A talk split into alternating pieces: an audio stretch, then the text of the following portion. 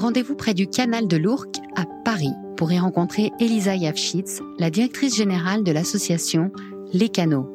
Engagée dans le développement de l'économie sociale et solidaire, Elisa est une Parisienne de toujours. Elle a poussé telle une fleur de bitume. Elle nous parle aujourd'hui des enjeux de l'économie positive, évoque les problématiques olfactives de l'industrie du recyclage, mais se confie aussi sur les parfums urbains qui ont bercé son enfance, l'odeur du bonheur et la manière dont elle imagine celle du futur. Je suis Charlotte Urbain et vous écoutez Confession olfactive, la nouvelle saison de La Fleur de Nez, un podcast signé Fragonard Parfumeur. Bonjour Elisa. Bonjour, bonjour Charlotte. Tu m'accueilles aujourd'hui dans un établissement, une association, tu vas nous en parler un peu, qui s'appelle Les Canaux, que tu diriges depuis combien de temps? Depuis six ans. Six ans. C'est une association que j'ai fondée D'accord. il y a six ans, exactement, dont le président est Yann Arthus Bertrand, et qui a pour mission de soutenir une économie positive, une économie qui prenne en compte l'environnement, la solidarité, et voilà, et qui participe à construire un monde meilleur. Alors là, on est dans un espace tout à fait cocooning qui s'appelle la salle de la sieste. ça? Donc on est assis sur des gros poufs.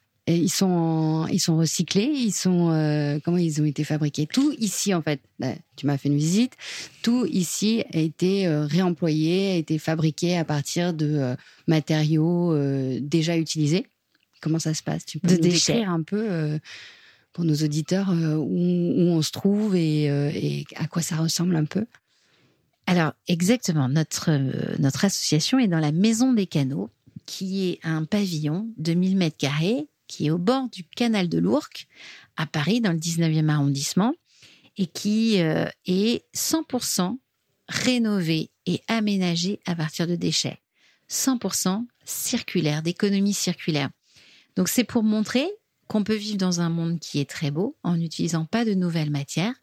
Donc, ici, tous les meubles en bois sont faits en bois de ville, c'est-à-dire du bois récupéré et pas de bois de forêt, parce qu'on assez, on déconstruit assez de bâtiments en France pour avoir toutes les matières pour pouvoir faire du mobilier, pouvoir rénover, etc. Il faut savoir que l'industrie du bâtiment, c'est 70% des déchets produits en Ile-de-France, par exemple, en volume. Donc c'est énormément énorme. de matière. Et euh, nous, on veut montrer que être dans un monde écologique, c'est au lieu d'enfouir ces matières, c'est de les utiliser et Ou de les brûler. En fait, on les enfouit, Voilà. on les brûle. Voilà, ça dans le domaine du bâtiment, on les enfouit Mm. beaucoup. Ok. Mm. On le sait Et pas, donc ça, ici, tout est fait à partir de déchets et tout est fait aussi par des entreprises de l'économie sociale et solidaire, des entreprises engagées, des entreprises d'insertion, des entreprises qui emploient des personnes en situation de handicap, qui emploient des personnes plus fragiles, euh, ou des entreprises qui ont décidé de mettre un modèle, de prendre un modèle d'une lucrativité limitée et de que tous les bénéfices reviennent au projet, reviennent euh, aux personnes qui font vivre les entreprises. Aujourd'hui, les canaux, c'est combien de personnes? Alors, il y a une cinquantaine de personnes qui travaillent dans l'association et on intervient dans la France entière. On accompagne euh, 5000 entreprises et on a des gros projets. On montre que cette économie elle est crédible pour des gros projets. On travaille notamment pour les Jeux Olympiques pour que 25% des marchés des Jeux soient réalisés par des entreprises locales, des quartiers et des entreprises de l'économie sociale et solidaire. Un sacré challenge quand même.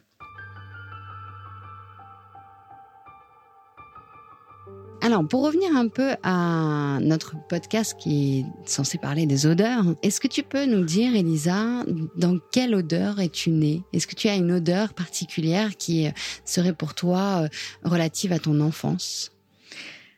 Alors, moi, je suis une fleur de bitume. Je suis née euh, à Paris. Pas le- très loin d'ailleurs. Oui, voilà, dans le 18e arrondissement, à Montmartre. Euh, donc, Montmartre, c'est de la porte de Montmartre en haut de la butte. C'était le, le terrain de jeu de mon enfance. Et en même temps, c'est un quartier hyper cosmopolite. Donc, c'est les odeurs de la ville. Les odeurs, euh, les odeurs du bitume, les odeurs aussi de, de quartiers hyper mélangés où il y a autant des produits africains euh, que des euh, voilà que euh, des pots d'échappement aussi ça fait partie de, la ville mais parfois aussi il y a des fulgurances sous un coup d'une fleur qui peut apparaître je sais pas le muguet le 1er mai etc en tout cas c'est je suis née dans les odeurs de la ville et, et, j'aime. En fait, voilà, ça peut paraître paradoxal, mais j'aime retrouver ces odeurs quand je reviens de voyage, quand je reviens de loin et j'ai l'impression de revenir chez moi. J'habite toujours dans le quartier dans lequel je suis née, qui est euh, qui est Montmartre. T'as pas changé de, de sphère olfactive en fait. Tu as gardé euh, ce cocooning euh, de olfactif dans lequel tu es né et, et dans lequel tu grandis aujourd'hui euh, avec les canaux, parce qu'en fait c'est c'est aussi euh, une, une expérience pour toi qui est très parisienne. Tu disais tout à l'heure que vous réemployez des matériaux d'Île-de-France. Ça reste très citadin en fait. Alors, nous, on intervient dans la France entière parce que des entreprises comme ça, il y en a partout. Et donc, on, voilà, on, se déplace. Il y a aussi des équipes qui vont euh, sur tous les territoires. Et puis, je dirais, en fait, l'économie sociale et solidaire, l'économie circulaire, c'est touche vraiment tous les types de d'économies, tous les territoires. Et euh, si on est dans le Limousin, il y a beaucoup d'économies sociales et solidaires. Si on est dans le en Bretagne aussi, en fait, il y en a vraiment partout. Donc, il y en a autant dans les villes que dans les campagnes. Et souvent, dans les campagnes, c'est euh, une ressourcerie, euh, c'est euh, un commerçant qui vend du local, qui en fait font vivre le cœur du village. Et donc, non, c'est une économie qui est vraiment partout. Donc, nous, on est à Paris, on est dans un. Voilà, parce qu'on est né à Paris, mais on n'a pas vocation à ne travailler que pour Paris et n'être qu'à Paris, mais au Mm. contraire d'aller vraiment. euh, À Allez tisser des soutenir. liens aussi entre. oui, voilà. Et puis, c'est bien aussi que Paris. euh, donne S'exporte. pour le reste, voilà, Mm. exactement. Donc, euh, donc voilà. Non. Et vous Mais- êtes juste euh, euh, sur des canaux, donc ça, ça, ça donne un petit air de voyage. Ah oui, et, et puis les canaux, c'est c'est le nom de l'association, c'est le nom du bâtiment parce que c'est la maison des canaux. Et si on a donc c'est écrit dessus, il y a écrit les canaux parce qu'en fait c'est une ancienne administration des canaux. Et d'ailleurs, il y a du coup, comme on vit au bord du canal, on a toutes les odeurs du canal. du canal, ouais. Très C'est ce intéressant. que j'allais te demander. Voilà, il y a des cygnes. C'est un peu comme une sorte de campagne, un peu à Paris. Il y a, il y a des canards qui vivent, il y a des cygnes, il y a des bébés cygnes pendant le, le confinement qui sont nés sur une barge de déchets quasiment, Euh, une petite barge, mais qui, euh, comme euh, les choses n'étaient pas nettoyées pendant le, il y a des, des- du plastique qui se sont mis. Il y a des bébés cygnes qui sont nés là. Et tous les habitants du quartier pouvaient les voir de leur balcon. Donc c'était un peu la magie de la nature au sein de la ville.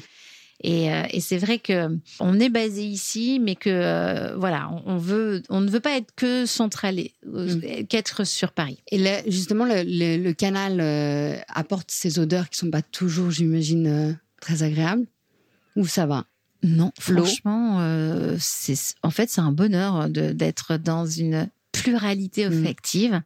Et, euh, et c'est euh, quand c'est un rapport à la nature, c'est que tout d'un coup, euh, il va y avoir des fortes pluies, par exemple, et du coup, ça va, ça va euh, peut-être peut-être faire plus bouger l'eau, et donc on va avoir plus d'odeurs du canal.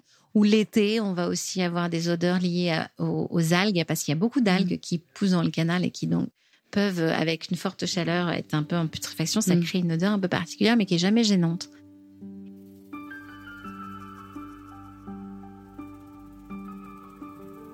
Et dans le réemploi, quand on fait du réemploi de matériaux, est-ce que la dimension olfactive est prise en compte?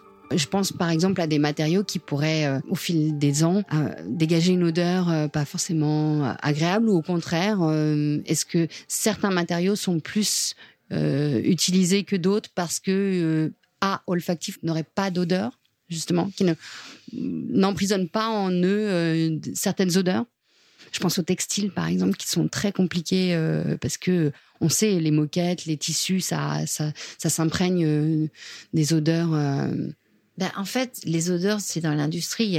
Dans toutes les industries, qu'elles soient d'ailleurs euh, d'économie circulaire, c'est-à-dire basées sur le réemploi ou pas, il y a des odeurs. Et donc ça, ça fait partie aussi de, du projet euh, d'entreprise et industriel de, de gérer cette odeur, de voir s'il faut euh, la maintenir ou pas. Et je dirais pas, en fait, il faut sortir du carcan du fait que utiliser de la matière ou des ressources de réemploi poserait des problématiques différentes. En fait, ce sont les mêmes problématiques, mais qu'il faut. Donc, l'odeur peut être différente. C'est vrai que le tissu, par exemple, sur euh, du euh, sur euh, de la vente de en réemploi de voilà en seconde main de, ça peut avoir une odeur, mais ça peut se traiter aussi. On peut avoir une boutique où en fait on a vraiment traité l'odeur des vêtements et qu'il n'y ait aucune odeur, mais on peut aussi le laisser comme dans une grande friperie où on va laisser les choses, voilà. Mais aujourd'hui, il y a toutes les gammes de produits, donc il y a toute la possibilité de traiter les choses.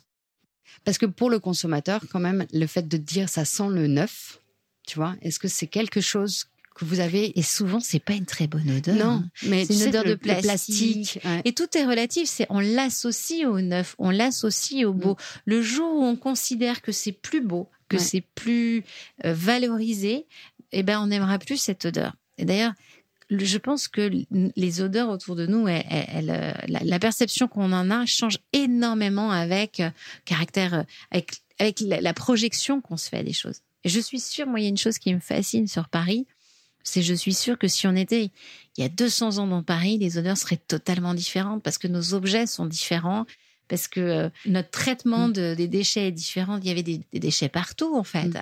Autrefois, aujourd'hui, on, voilà, on, on traite beaucoup plus les choses. Les odeurs doivent être très différentes.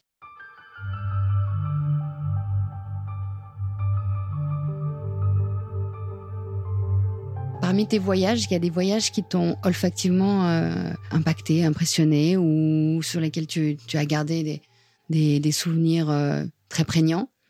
L'odeur, ça fait partie du voyage, quoi. Mm. C'est vrai que quand on arrive quelque part, l'odeur de, on est imprégné par le- l'odeur de ce lieu et tout l'exotisme, tout le changement, tout, tout, ce- c'est les odeurs qui nous les apportent. Quand on arrive euh, en Corse et qu'on sent euh, l'odeur motards, du maquis, euh, euh, la fleur, les, les fleurs d'immortel. hein. d'immortel, c'est incroyable.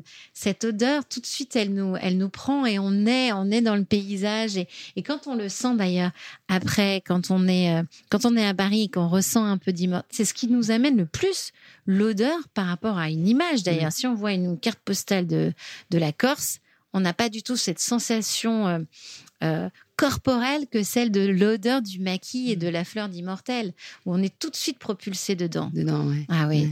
Et donc, euh, oui, voilà, donc euh, ça, l'odeur de la forêt de la Corrèze. Moi, je suis très attachée à la Corrèze, qui est un territoire en France très sauvage, où finalement, euh, il y a peu de densité de population. euh, c'est même pas, un- c'est un, c'est un arrondissement euh, parisien, la C'est population de l'inverse. C'est l'inverse du D'accord. 18e arrondissement. c'est l'inverse de Paris et c'est la magie de la Corrèze. On est dans les forêts et on sent l'humus, on sent les champignons, on sent les arbres. Euh, et c'est pareil, dès que vous arrivez, vous êtes dans un autre monde et euh, qui où on sent, on sent le vivant. Voilà.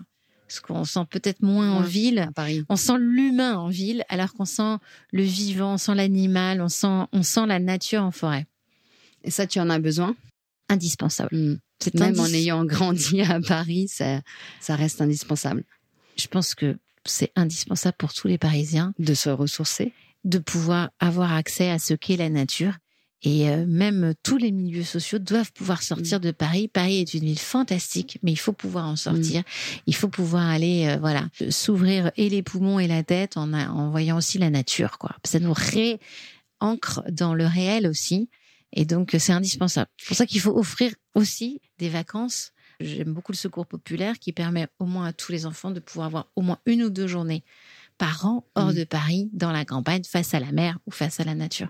Déjà, une ou deux journées, ça paraît tellement peu par rapport à, à ce ce qu'on peut apprendre justement dans la nature. Tu nous parlais d'immortel tout à l'heure en Corse, de Corrèze, de l'humus. Est-ce qu'il y a une fleur qui te parle particulièrement, une odeur de fleur ou de plante que tu aimes?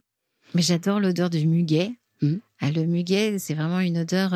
Alors peut-être parce que euh, c'est les fleurs qu'on sent le plus à Paris, Mhm. parce que toutes les rues de Paris sont envahies le 1er mai par l'odeur du muguet. C'est le printemps qui arrive, c'est euh, c'est les beaux jours, euh, et puis c'est une, une odeur qui est qui est en même temps légère et en même temps extrêmement forte. Très forte. Et donc, mais c'est une force qui porte une sorte de légèreté. C'est très particulier. C'est pas une odeur dense. Euh, c'est une odeur euh, hyper subtile. Je pense que c'est mon odeur préférée. Hmm, intéressant. tu sais que c'est l'odeur aussi de, du 1er mai, de la fête de- de- des travailleurs. Exactement, c'est le 1er mai. C'est à la fois une odeur très chic, euh, très parisienne, très chic parisienne pour moi, et en même temps quand même un peu un parfum de révolution, puisque le 1er mai euh, Et très populaire. très populaire. C'est vraiment. Et le muguet est une fleur populaire. C'est Elle pousse dans les le sous-bois. seul- et puis Mm. c'est le seul moment de l'année où tout le monde a le droit de venir vendre sans autorisation dans les rues, euh, où c'est non réglementé et tout le monde donc il y a énormément d'enfants qui viennent vendre des euh, des petits des, Des petits bouquets de, un petit voilà pour se faire de l'argent de poche ou des gens qui euh, qui, et c'est, enfin, c'est unique. Et donc, les, les rues sont euh, pleines comme ça d'odeurs. On peut, à chaque croisement, voilà, exactement. Et c'est très populaire. C'est pour ça que c'est très populaire aussi.